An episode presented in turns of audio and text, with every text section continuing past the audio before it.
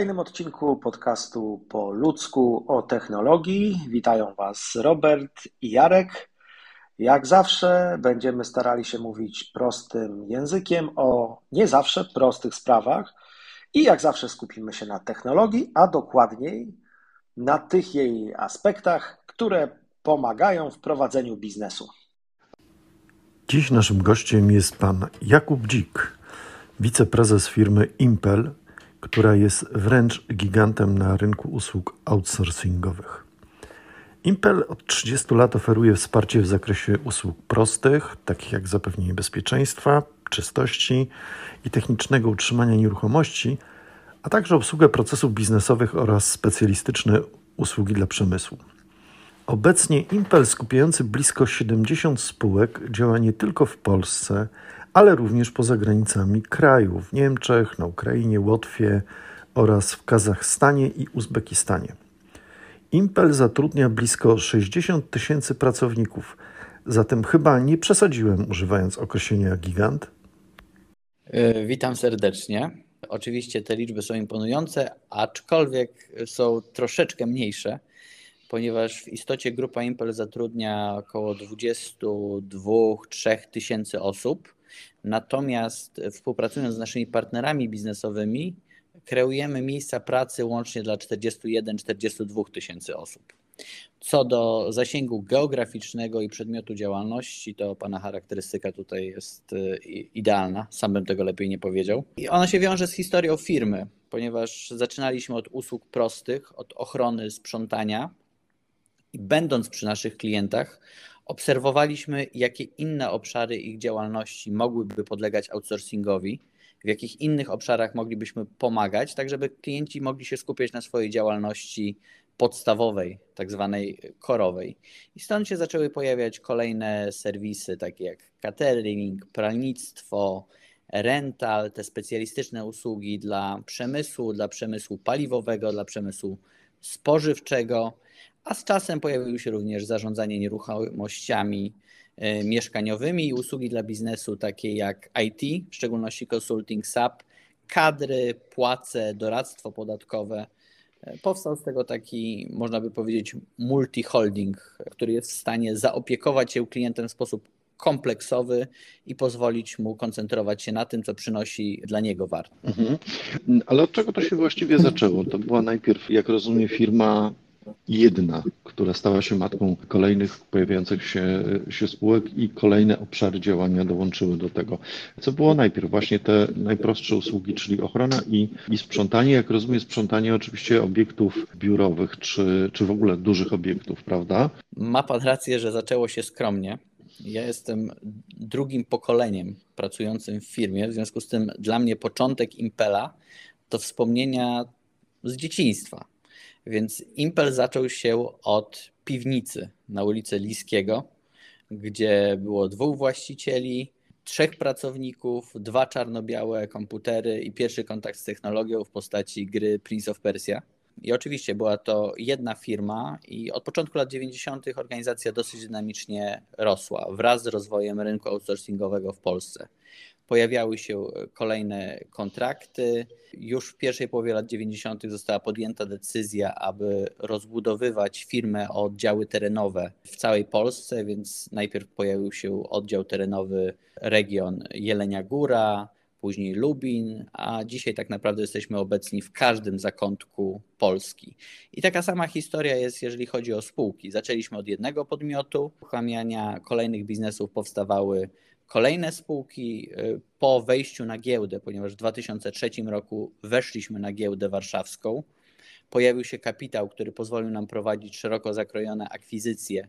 W związku z tym kolejne spółki pojawiały się już jako podmioty zakupione przez właśnie akwizycje, nie przez wzrost organiczny.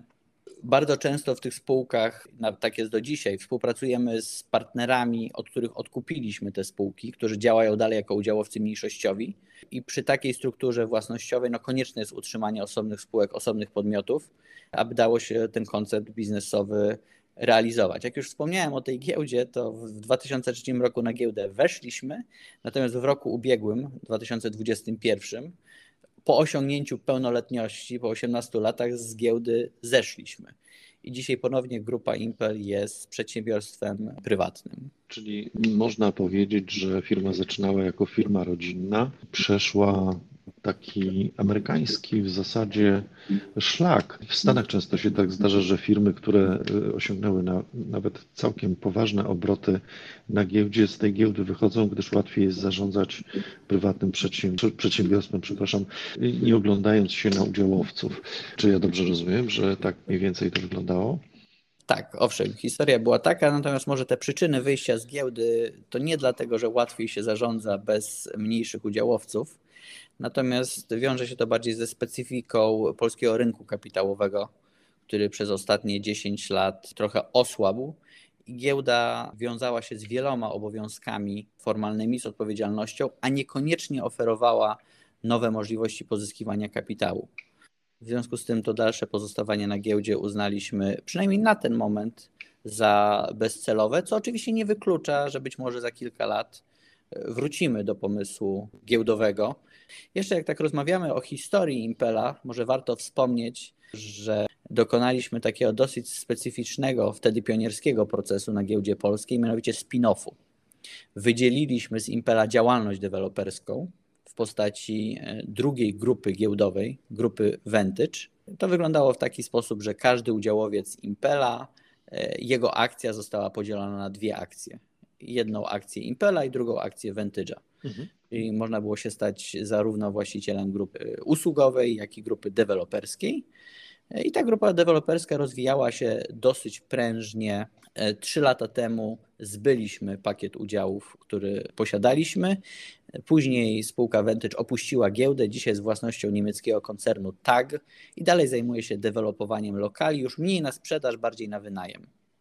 Także te historie biznesowe są zawsze dosyć skomplikowane i splątane, ale to wszystko były dobre transakcje, które zawsze przesuwały nas do przodu. Mhm. E, no, to mnie właśnie fascynuje, jak można sobie poradzić z tak dużym przedsięwzięciem. Ja nawet parę dni temu rozmawiałem ze znajomą z Sandomierza i wspomniałem, że będę miał przyjemność z Panem rozmawiać, nagrywając podcast. I ona mówi, no Impel rzeczywiście, ja kojarzę, u nas ta firma też, też istnieje.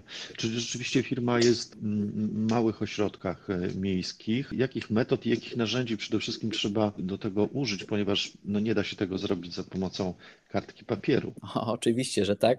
Aczkolwiek przed metodami i narzędziami chyba trzeba powiedzieć o ludziach.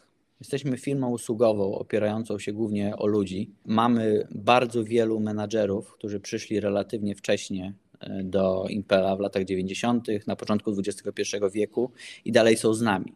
Więc tą pierwszą metodą budowania i nadzoru nad firmą jest no, bardzo dobry zespół menedżerski, który tutaj często pracuje wiele, wiele lat. Ale oczywiście, tak jak Pan powiedział, no, współczesność wymaga też odpowiednich narzędzi. I takim podstawowym narzędziem, które umożliwia nadzór nad całością biznesu, jest zintegrowany system informatyczny SAP. W warstwie narzędziowej, natomiast w warstwie procesowej jest to wspólne centrum księgowo-HR-owe w postaci spółki Impel Business Solutions, która w jednym miejscu obsługuje wszystkie nasze potrzeby, jeżeli chodzi o rachunkowość finansową i rachunkowość zarządczą. I to jest takie serce, można by powiedzieć, pozyskiwania, przetwarzania informacji, na bazie której później możemy podejmować, mam nadzieję, że dobre decyzje biznesowe. I narzędzia, to tutaj nie będę chyba specjalnie odkrywczy, korzystamy z podobnych narzędzi jak wiele firm na rynku. Obecnie takim głównym narzędziem biurowym jest e, Office 365, który działa w taki sposób, że też za pomocą chmury pozwala łączyć się poszczególnym pracownikom, kolaborować nad dokumentami, używać serwisów opartych o SharePointa, czyli dzielić się wiedzą, dzielić się informacją, wspólnie pracować nad dokumentach, przechowywać te dokumenty w chmurze w taki sposób, że nawet jeżeli zniszczeniu ulegnie jakiś pojedynczy terminal, komputer, to ta cała wiedza nam nie ginie. Czyli taka zunifikowana warstwa IT dla całego przedsiębiorstwa, no dzisiaj jest koniecznością. Obojętnie, czy ma się dwie spółki, czy dziesięć, czy siedemdziesiąt kilka, to z tej informatyzacji trzeba korzystać. Staramy się również pomagać naszym partnerom, e, podwykonawcom, franczyzobiorcom w wykorzystaniu podobnych rozwiązań IT żeby ta współpraca, kolaboracja pomiędzy nami była łatwiejsza. Wiadomo, że jak używa się podobnych narzędzi, potrzeba mniej osób, które zajmują się prostymi czynnościami nie dającymi żadnej wartości dodanej w postaci przepisywania danych z jednego systemu do drugiego. Czyli staramy się tworzyć nie tylko sprawnie zarządzane przedsiębiorstwo, ale też bardziej takie środowisko firm, które łączy wspólny cel, a w którym nam się wszystkim dobrze pracuje. Mhm. Ja rozumiem, że to wszystko działa w chmurze, prawda? Bo Office 365 no to jest typowo pochmurowe rozwiązanie. Czy, czy zatem całość tych zasobów IT jest umieszczona w chmurze, czy też y, istnieją własne serwerownie, które są no, swego rodzaju hybrydowym rozwiązaniem? Mhm. My mamy rozwiązanie mieszane. Office 365, tak jak Pan powiedział, korzysta z chmury, natomiast nasze rozwiązania tej klasy ERP y, są kolokowane w konkretnych fizycznych serwerowniach, także wiemy, gdzie są wszystkie dane, wiemy, gdzie są serwery. Nie są to serwerownie nasze, natomiast y, jeszcze parę lat temu były takie wątpliwości, w szczególności co do danych HR-owych. Trzeba było precyzyjnie wiedzieć, że te dane nie wychodzą na przykład poza teren Unii Europejskiej. Dzisiaj myślę, że jest to już troszeczkę łatwiejsze, albo przynajmniej dostawcy rozwiązań chmurowych dają gwarancję, że informacja znajduje się na serwerach na terenie Unii. Taki obowiązek istnieje i wiele firm na to zwraca uwagę.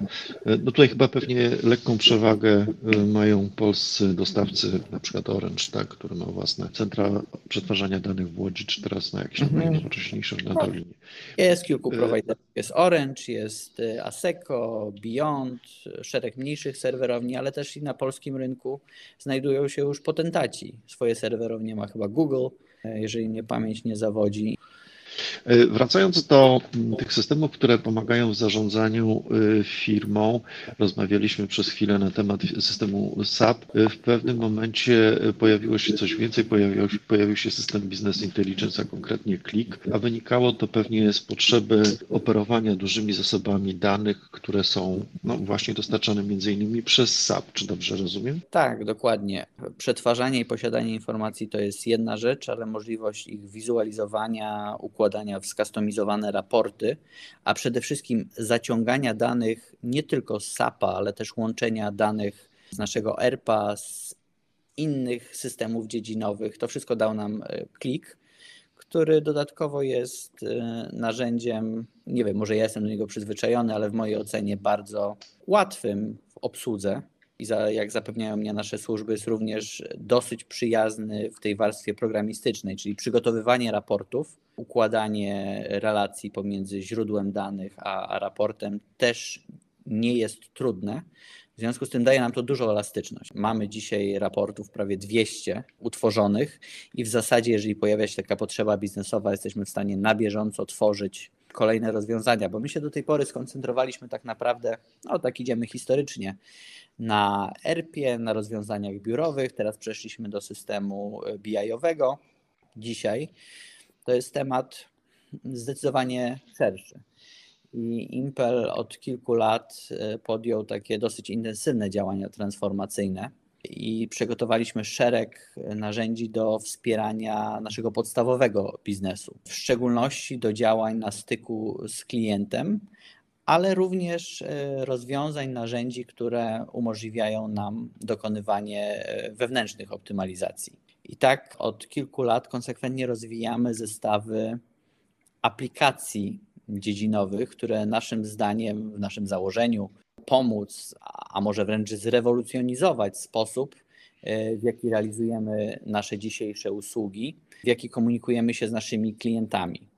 Mógłby się ktoś zapytać, a co takiego innowacyjnego można zrobić w zakresie usługi porządkowo-czystościowej bądź w, w, zakresie usługi ochrony? No, można zrobić wiele. No, tak jak powiedziałem, komunikacja z klientem, czyli szybka wymiana informacji. Klient wie, co robimy, gdzie robimy, jak robimy. E, klient wie, gdzie jesteśmy na obiekcie, czym zajmują się w danym momencie nasi pracownicy, jak efektywnie pracują Y, to są wszystko bardzo ważne informacje, ważne z naszego punktu widzenia, ponieważ my je stale musimy zbierać i analizować. Ważne z punktu widzenia naszego klienta, który chciałby uzyskać precyzyjną informację, za co dokładnie uiszcza wynagrodzenie. Rozwijając myśl z jednej strony aplikacji na styku z klientem, z drugiej strony aplikacji, które poprawiają naszą wewnętrzną mm, efektywność jako organizacji. Staramy się dzisiaj i mamy przygotowane ku temu aplikacje, mierzyć efektywność pracy naszych pracowników i to nie tylko pracowników liniowych, którzy pracują na obiektach naszych klientów, ale również pracowników back-office'owych. Na razie jesteśmy na etapie zbierania informacji, układania ich, e, analizowania, gdzie niegdzie już formułujemy i wdrażamy pierwsze wnioski. Posiadamy, wydaje mi się, bardzo innowacyjne oprogramowanie, które dodatkowo wytworzyliśmy całkowicie, całkowicie samodzielnie. E, oprogramowanie nazywa się Optima FM i polega na tym, że każdy z naszych pracowników liniowych wyposażony w swój własny telefon komórkowy, który jest częścią systemu, zaznacza zadania, które realizuje w danym momencie, zaczyna, zaznacza kiedy je zaczyna, zaznacza kiedy je kończy, kiedy oczekuje na przydzielenie kolejnego zadania. System samodzielnie przydziela zadania okresowe. Dodatkowo klient bądź kierownik może przydzielić tak zwane działania ad hoc. Na końcu budujemy z tego duże raporty, które w sposób bardzo przejrzysty pokazują nam, czy na przykład załoga składająca się z 50 osób na obiekcie cały czas ma pracę, czy być może 20% czasu e, poświęcanych jest na oczekiwanie. Co by oznaczało, że można na przykład wykonać w tym czasie inne działania na rzecz naszego e, klienta. I to są takie rzeczy, które zawsze nasi najstarsi kierownicy mówią, że oni przecież wiedzą już tyle lat zajmują się nadzorem nad tą usługą, że oni doskonale wiedzą, kiedy pracownik pracuje, kiedy ma przestoje, ilu pracowników potrzeba, a kiedy ta liczba jest zbyt wysoka. No ale okazuje się, że to taka wiedza zakorzeniona głęboko w naszych umysłach, skonfrontowana z twardymi danymi e, liczbowymi, to często no, nie jest kompletna. Dopiero jak coś zaczynamy mierzyć, ważyć, a później te dane wizualizować, jesteśmy w stanie wyciągać wnioski, czynić naszą usługę efektywniejszą, bardziej konkurencyjną na rynku i też głęboko wierzę, bardziej przydatną naszym klientom, ponieważ klient na koniec dnia chciałby płacić za faktycznie wykonaną usługę, a nie za pracowników obecnych na obiekcie, którzy oczekują na pracę, ale w danym momencie nic nie robią. Mhm. No to świetny przykład.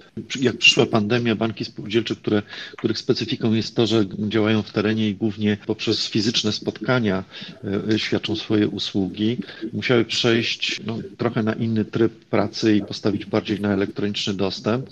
I tam e, również e, został wprowadzony system bazujący właśnie zresztą na kliku, który umożliwił dokładnie przeanalizowanie tego, o czym Pan mówi, czyli wszystkich procedur bankowych. Część można było było wziąć z systemu e, bankowego, część trzeba było zbudować na podstawie tworzonych e, słowników, to znaczy na przykład jeżeli ktoś robił ulotkę marketingową, czy przekładał po prostu, mówiąc tak trywialnie, papiery, to też jakoś to zostało zmierzone i, i wówczas można było ocenić wydajność pracy i poprawić tą wydajność pracy. A Proszę mi powiedzieć, czy na przykład firma wykorzystuje dane zewnętrzne w jakiś sposób do tego, żeby się odnieść do rynku na przykład. Myślę tutaj o takich danach ogólnodostępnych, na przykład danych pochodzących z, z GUS-u czy, czy z innych, innych źródeł. Ostatnio wykorzystujemy dane, natomiast głównie w celach analiz marketingowych na tej bazie badamy trendy na rynku, potrzeby, zmiany w cenach, stawkach, zakresach usług. Natomiast e, jeżeli już rozmawiamy o danych zewnętrznych, to mamy taką ideę, żeby w naszych systemach informatycznych, które tutaj gromadzą te dane na temat wykonania usługi, e, użyć również danych na przykład pogodowych. Znowu łatwiej będzie na przykładzie. E, proszę sobie wyobrazić, że jesteśmy zobowiązani jako dostawca usługi porządkowo-czystościowej utrzymywać nieruchomość w należytym e, porządku również w okresie opadów deszczu, e, opadów śniegu, mrozu.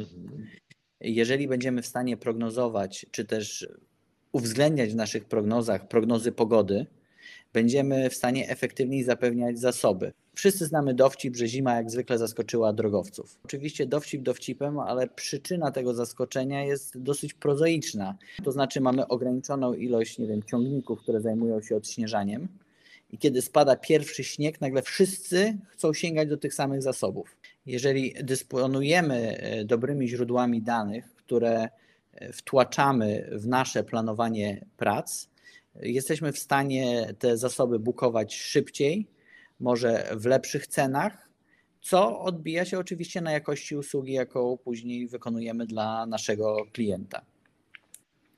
Czyli te dane e, pogodowe to jest jakiś tam rodzaj informacji, e, z którego chcemy czerpać. Oczywiście staramy się również gromadzić w, w granicach przewidzianych przepisami prawa jak najwięcej informacji o naszych klientach.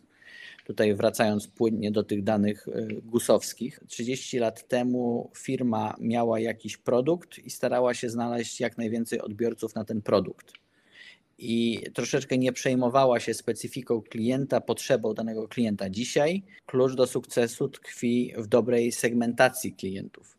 I segmentacja to jest może takie troszeczkę bezduszne słowo, natomiast w gruncie rzeczy chodzi o rozpoznaniu czy podziale rynku na grupy, które charakteryzują się podobnymi problemami, podobnymi potrzebami. Po to, żeby przygotować usługę w taki sposób, żeby adresować konkretnie potrzeby i problemy danej branży, danej grupy klientów, bo czasami to jest branża, czasami to jest określona geografia. Znowu, aby to, co outsourcer dostarcza klientowi, miało dla tego klienta coraz większą wartość. Chciałem dopytać trochę o te dane z, ze źródeł zewnętrznych, bo państwa biznes to jest taki biznes, który bardzo mocno polega na odnawialności tych kontraktów, prawda? Tak i nie, bo o. tak jak zaczęliśmy na początku rozmowy, dzisiaj Impel ma bardzo bogate portfolio produktowe i oczywiście mamy kontrakty, które stale odnawiamy, ale zajmujemy się również działalnością handlową i projektową. W związku z powyższym, w zależności od konkretnej grupy produktowej, no to mówimy o trochę innych potrzebach w zakresie danych. Właśnie się zastanawiałem, czy jakieś dane ze źródeł zewnętrznych pomagają Państwu w odnawialności produktów, czy na przykład coś, co nie wiem, wydarzyło się u klienta, czy jakieś fuzje, połączenia, czy takie rzeczy Państwo też śledzicie? Prosta odpowiedź jest oczywiście taka, że śledzimy i przed każdym postępowaniem, czy też próbując pozyskać klienta, staramy się dowiedzieć jak najwięcej na jego temat. Natomiast e, ja rozróżniłbym tutaj dwie kwestie. Jedna to jest budowa systemu informatycznego, który w sposób stały, zalgorytmizowany pozyskuje pewne dane, przetwarza je i prezentuje w formie jakichś wniosków zarządczych od takiej działalności marketingowej, czyli przeglądania tego, co jest na rynku, analiz, często dokonywanego przez ludzi, przez analityków, która ma taki bardziej charakter ad hocowy.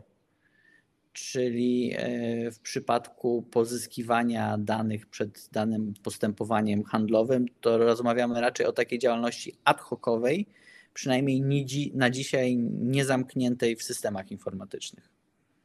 Oprócz Impela, E, jesteśmy też zaangażowani w inne przedsięwzięcia gospodarcze i między innymi w naszej spółce takiej rodzinnej, która działa jako holding posiadający inne nasze biznesy, zajęliśmy się, e, spółka zlokowana jest w Pradze, handlem algorytmicznym.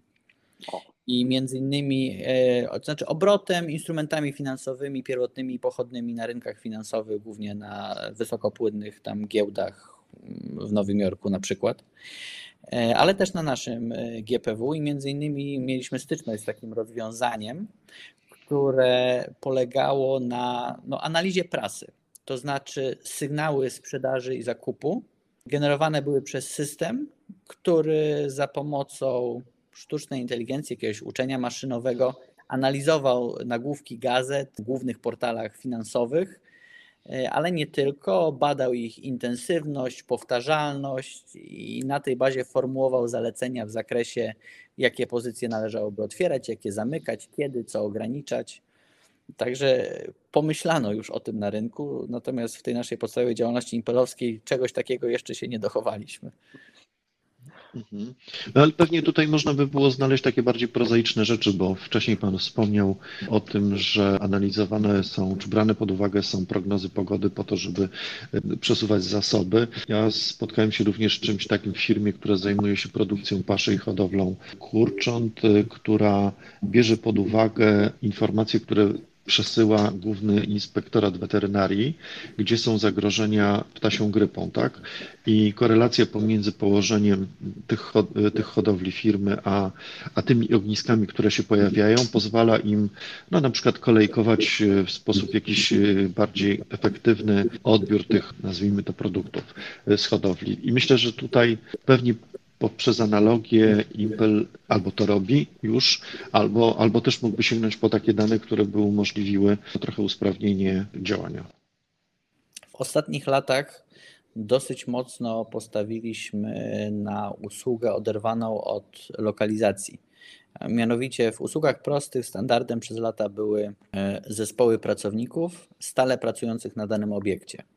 Dzisiaj coraz bardziej rozwijają się tak zwane grupy mobilne, które przemieszczają się z lokalizacji do lokalizacji, tam wykonują zadania i jadą dalej.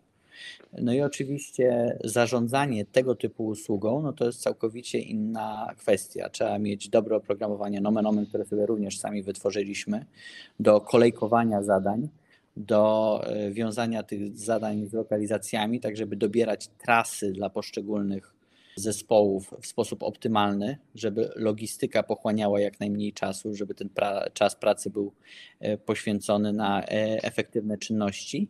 I to jest oczywiście również wzbogacone o dane natomiast na temat natężenia ruchu, e, bo wiadomo, że w szczególności w dużych miastach w dzień, jak się trzeba przemieścić z punktu A do B, no to trzeba wziąć pod uwagę która droga jest najlepsza, najkrótsza, tak żeby ta, ta, logistyka, tak jak powiedziałem, była ograniczona. A od lat oprócz tego wykonujemy usługi cash processingowe i w cash processingu częścią usługi jest odbieranie gotówki od naszych klientów. I to nie są tylko e, placówki bankowe, gdzie odbiera się no, albo zawozi istotne wartości pieniężne, ale też to są małe sklepy retailowe, gdzie czasami ta gotówka to jest jedna koperta zawierająca 1000-2000 zł.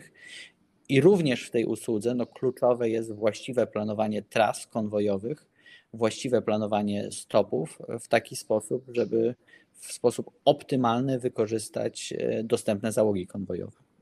Mhm. A czy to są dane pochodzące na przykład no, systemu, systemu, który Google oferuje, czy powiedzmy tam polska firma Navi Expert, czy skąd się biorą te dane dotyczące właśnie jak, y, ruchu, który jest na danym terenie? Ja myślę, że te eksperymentowaliśmy z różnymi rozwiązaniami. Dzisiaj chyba najczęściej korzystamy jednak z danych wystawianych przez Google. Praca z dużymi ilościami danych daje potężne możliwości. Czy na przykład udaje się wychwytywać jakieś e, niepokojące anomalie? Czy one mogą być niepokojące w sensie przynoszą straty? Na przykład samochód duży typu TIR zawiózł paletę kurczaków do Zakopanego i stąd wyszły dosyć wysokie ceny tych kurczaków u odbiorcy. Są też możliwości pewnie jakichś korzyści, tak, że znajdujemy anomalię, która wskazuje na to, że coś jest wyjątkowo dochodowe albo w tym terenie na przykład zarabiamy więcej. Czy w tym zakresie zakresie oprogramowanie właśnie typu Business Intelligence się przydaje? Dzisiaj jesteśmy na etapie budowania hurtowni danych, czyli tworzymy architekturę tej hurtowni. Naszym jakby tutaj celem jest gromadzenie wszelkich informacji ze wszystkich systemów, jakie posiadamy, plus tych informacji ogólnodostępnych, e, po to, żeby później móc formułować wnioski, no nie wiem, czy aż tak zaawansowane, jak Pan powiedział, żeby wychwytywać takie krótkie okazje rynkowe Natomiast tak, to jest zdecydowanie kierunek, w którym się chcemy przemieszczać. Natomiast to są prace, które trwają. Myślę, że już projekt otwarty jest u nas rok i jakąś tam pierwszą wersję tej hurtowni danych już mamy. No myślę, że mierzymy się z takimi problemami jak cały rynek najpierw trzeba tą hurtownię przygotować, później trzeba zrobić dobrą architekturę danych, które gromadzimy, a na końcu zacząć formułować takie zapytania do tej e, hurtowni, żeby odpowiedzi na te zapytania formułowały jakieś wnioski przydatne z punktu widzenia zarządzania. I z tym ostatnim elementem jeszcze, jeszcze trochę walczymy. Przychodzi mi do głowy jeszcze jedna taka kwestia związana z zmianami, które są powodowane przez pojawianie się coraz nowszych narzędzi. Taki aspekt ludzki, społeczny. W jaki sposób ludzie nadążają za tymi zmianami? Ja rozumiem, że kadra menedżerska to jest jedno. Wy wypracowaliście sobie świetny zespół, no ale na dole są ludzie, tak jak Pan wspomniał wcześniej, którzy przyzwyczaili się do tego, że przecież ogarniam wszystko, więc po co tutaj jeszcze jakaś dodatkowa rejestracja? Na, na ile łatwo się wprowadza takie innowacje, zarządzając już na samym dole tymi ekipami, które zajmują się konwojowaniem, sprzątaniem. To jest proces y, łatwy, czy wymaga też sporo pracy, żeby zmienić ludzkie przyzwyczajenia? Nie jest to proces łatwy. Nawet powiedziałbym, że łatwiej jest napisać oprogramowanie niż zmienić ludzkie przyzwyczajenie. I wymaga to od nas dużej konsekwencji, dużej energii i postęp. Postęp jest, natomiast on być może nie jest tak szybki, jakbyśmy tego oczekiwali, ale kilka wniosków da się sformułować. Po pierwsze, czasami niektórzy formułują takie wnioski, że na przykład tempo i chęć adopcji nowych technologii jest pochodną wieku. No nie do końca. Z naszych doświadczeń wynika, że taka otwartość na nowe pomysły zależy od bardzo wielu czynników i mamy czasami całkiem młode zespoły, które mają problemy z przerzuceniem się na nowe rozwiązania i nieco starsze zespoły, które dosyć szybko wdrażają rozwiązania. W zasadzie to jesteśmy dosyć często zaskakiwani przez naszych pracowników, bo jeżeli rozwiązanie jest dobrze przygotowane, jeżeli jest intuicyjne, jeżeli jest w miarę proste, a przede wszystkim jeżeli pokazuje pracownikowi, że on ma z tego jakąś wartość, to ta adopcja jest bardzo szybka. Najwięcej problemów mamy właśnie jak piszemy nowe oprogramowanie i jest tam jeszcze sporo różnych rzeczy, które należałoby poprawić, naprawić. Łatwo jest zniechęcić ludzi. To znaczy, jeżeli da się rozwiązanie, które jest jeszcze niekompletne, no to ono może być odrzucone i nie starczy wszystkim cierpliwości do tego, żeby przepracować to rozwiązanie i je w taki sposób poprawić, ulepszyć, żeby, żeby faktycznie stanowiło pomoc w pracy. Także wracając do pytania, tak, innowacja, zmiana to jest bardzo duży wysiłek. W zasadzie implementacja rozwiązań jest dużo trudniejsza niż tworzenie tych rozwiązań. Natomiast dobrze przygotowane rozwiązanie ma to do siebie, że, że, że się udaje. Ja, ja właśnie chciałem troszeczkę ten temat kulturowy pociągnąć. Czy pa, patrząc z Pana pozycji na organizację, wdrożenie narzędzi Business Intelligence wywołało jakąś zmianę kulturową? Czy widzi Pan, że na przykład wcześniej do, do, do różnych decyzji podejmowanych na danych podchodziło się powiedzmy, no może bardziej czucie i wiara niż jakby te twarde liczby? Czy to jest tak, że, że to jest taka wyczuwalna zmiana w organizacji? Dobre pytanie. Ja jestem w organizacji 12 lat. I w moim odczuciu Impel, co pewnie jest narzucone przez top management, zawsze był taką organizacją bardzo mocno analityczną. Także przynajmniej na tych wyższych szczeblach my rzadko kiedy podejmujemy decyzje w oparciu o czucie i wiara. Raczej zawsze było to szkiełko i oko. Natomiast faktycznie wprowadzenie kolejnych narzędzi, pozyskiwanie większej ilości informacji sprawia, że te nasze analizy są coraz głębsze, coraz dokładniejsze. Natomiast posiadanie większej ilości danych wcale nie oznacza, że tą decyzję się podejmuje łatwiej. Przekleństwem dzisiejszych czasów jest nadmiar tych danych. I clue dzisiaj to jest ich właściwa selekcja i takie opracowanie, żeby drzewa nie przesłaniały nam lasu. To znaczy, no nie wystarczy się cieszyć, że mamy potężną ilość danych, potężną ilość informacji, bo sukces jest dopiero wtedy, kiedy te wszystkie dane się w taki sposób obrobi, żeby w tej syntetycznej formie dało się z nich wyciągać, wyciągać wnioski. No, my dysponujemy naprawdę ogromną ilością danych, takich e, finansowo-technicznych na temat usług, które realizujemy. I nie raz i nie dwa na zarządzie łapiemy się, że mimo ogromnej ilości cyfr, to na końcu nie wiadomo, co z tego wynika. Dużo wysiłku wkładamy w to, żeby sposób, w jaki wizualizujemy te informacje, e, pomagał w podejmowaniu decyzji, a nie wręcz zaciemniał obraz. Jasne. Właśnie chciałem trochę podpytać o to, bo jak dobrze rozumiem, Państwo wdrożyliście klika jako narzędzie takie, na którym Państwo po prostu pracujecie jako interfejs między jakby człowiekiem a danymi. Taka warstwa e, wizualizacyjna, tak. Dokładnie, dokładnie. I właśnie się zastanawiam, czy Pana zdaniem to, jak ta warstwa wygląda, w sensie jak ona jest zorganizowana, to, jest, to, to ma znaczenie w kontekście tego, jak później się faktycznie upowszechnia rzeczywiście i rzeczywiście ona wchodzi w taką codzienną rutynę. To nie znaczenie ma, tak czy inaczej, tylko pytanie, czy to jest duże znaczenie, czy małe. Ma duże znaczenie. Ja wrócę do tego, co wcześniej mówiłem. Jeżeli jakieś rozwiązanie, nawet jak kosmiczną technologią, faktycznie ułatwia komuś pracę, to ono zostanie szybko przyjęte jeżeli przełożony zadaje pytania, na, pod, na, które można odpowiedzieć tylko poprzez analizę danych, zaglądania do tych raportów, korzystanie z narzędzi, to narzędzie szybko jest adoptowane. Najgorsze jest tworzenie narzędzi, raportów takich trochę sobie amuzą. To znaczy, fajnie byłoby coś zrobić, więc robimy, ale tak do końca nikt nie wie po co. Zawsze najpierw musi być konkretna potrzeba biznesowa, czyli musimy wiedzieć, co chcemy analizować, dlaczego i po co.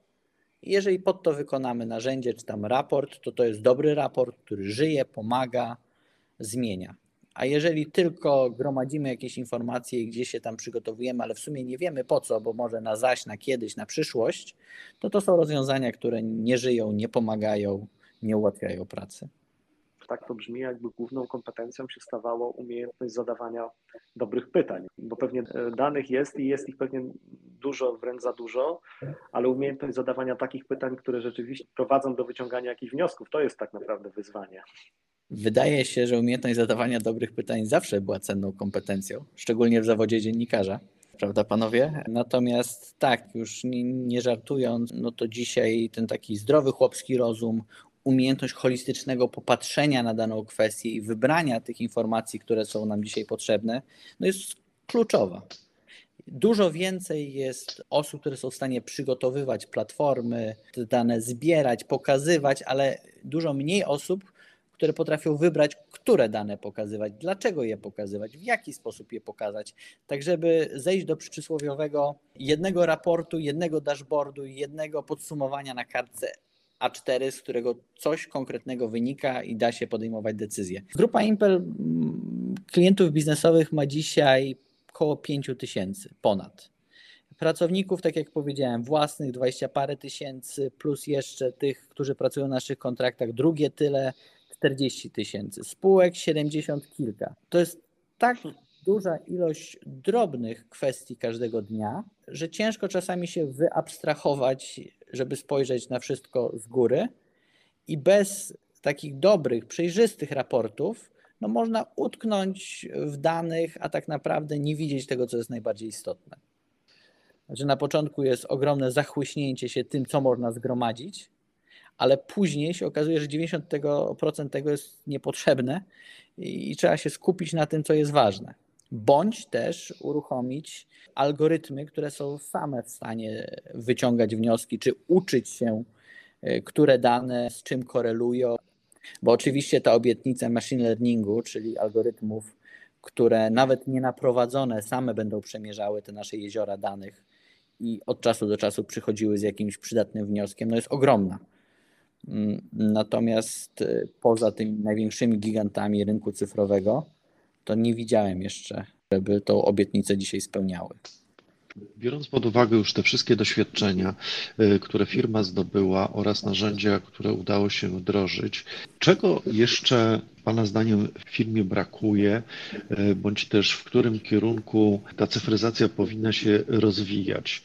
Y, gdzie jest ten święty gral, który by umożliwił naprawdę komfortowe prowadzenie biznesu? Tak jak sobie powiedzieliśmy, cała ta infrastruktura IT powstaje w sposób trochę ewolucyjny. To nie jest tak, że przyszedł 30 lat temu wielki architekt i rozpisał roadmapę na kolejne pół wieku. Dokładamy kolejne elementy, modyfikujemy kolejne elementy. No dzisiaj szczególnie ważne jest, żebyśmy mieli dużą spójność tej architektury, żeby poszczególne systemy ze sobą dobrze rozmawiały, płynnie wymieniały się danymi, najlepiej bez ingerencji człowieka. Także mocno pracujemy nad architekturą IT. To jest jedno wyzwanie. Drugie wyzwanie, no to to jest cały czas selekcja tych danych, które są nam potrzebne i takiego sposobu ich pokazywania, żeby dało się z tego wyciągnąć maksymalną ilość wniosków. Trzecie wyzwanie, dużo łatwiej w takim przedsiębiorstwie jak nasze zbiera się informacje, dane finansowe, dużo trudniej informacje operacyjne, czyli e, zbieranie danych ilościowych, ilości posprzątanych metrów w podziale na powierzchnię, z daną wydajnością, z uwzględnieniem rodzaju wykonanej usługi, e, biorąc pod uwagę rodzaj maszyny. Próbujemy dzisiaj podczepiać się pod nowe źródła danych, nie tylko takie stricte cyferkowe, ile było kosztu na danym obiekcie. Bardziej nas dzisiaj interesują rzeczy e, takie związane z samą usługą E, to znaczy jak szybko jesteśmy w stanie daną e, powierzchnię sprzątnąć. E, dlaczego tą samą powierzchnię w różnych miejscach raz sprzątamy pół godziny, raz, raz 45 minut? które rodzaje produktów w naszych magazynach, w naszej spółce handlowej znajdują odbiorców szybko które rotują w ciągu roku dwa razy, a które 15 razy. Do jakich grup klienckich sprzedajemy najczęściej? Czy to są dostawy małe, czy to są dostawy duże? No teraz dosyć mocno rozwijamy e-commerce, zresztą chyba jak wszyscy z, tam z pewnymi sukcesami. Wierzymy, że ten kanał sprzedaży w kolejnych latach będzie, będzie rósł na znaczeniu. No dzisiaj to wiadomo, że to jest ogromny e, kanał sprzedaży, jeżeli chodzi o produkty, produkty fizyczne, ale uważam, że również jeżeli chodzi o usługi, będzie to coraz istotniejszy sposób docierania do klienta. Także wyzwań związanych z informatyzacją, digitalizacją jest e, na pewno wiele, a założę się, że nie jestem w stanie ich dzisiaj wszystkich nazwać, bo tak naprawdę mój stan wiedzy, świadomości 5 lat temu, 10 lat temu był mocno inny od tego, co dzisiaj mam w głowie. No i też dostępne rozwiązania, e, dostępne w rozumieniu co można na rynku pozyskać, ale też ile dane rozwiązanie kosztuje, e, to się mocno zmienia tworzenie big daty 10 lat temu było ogromnie kosztowne. Dzisiaj to są rzeczy dostępne dla każdego przedsiębiorstwa, nawet małego. Wystarczy myśleć o tym, wystarczy marzyć, wystarczy mieć koncepcję i, i można ją naprawdę dosyć sprawnie wdrażać. Oczywiście podsumowanie znakomite. Dziękuję serdecznie za możliwość rozmowy.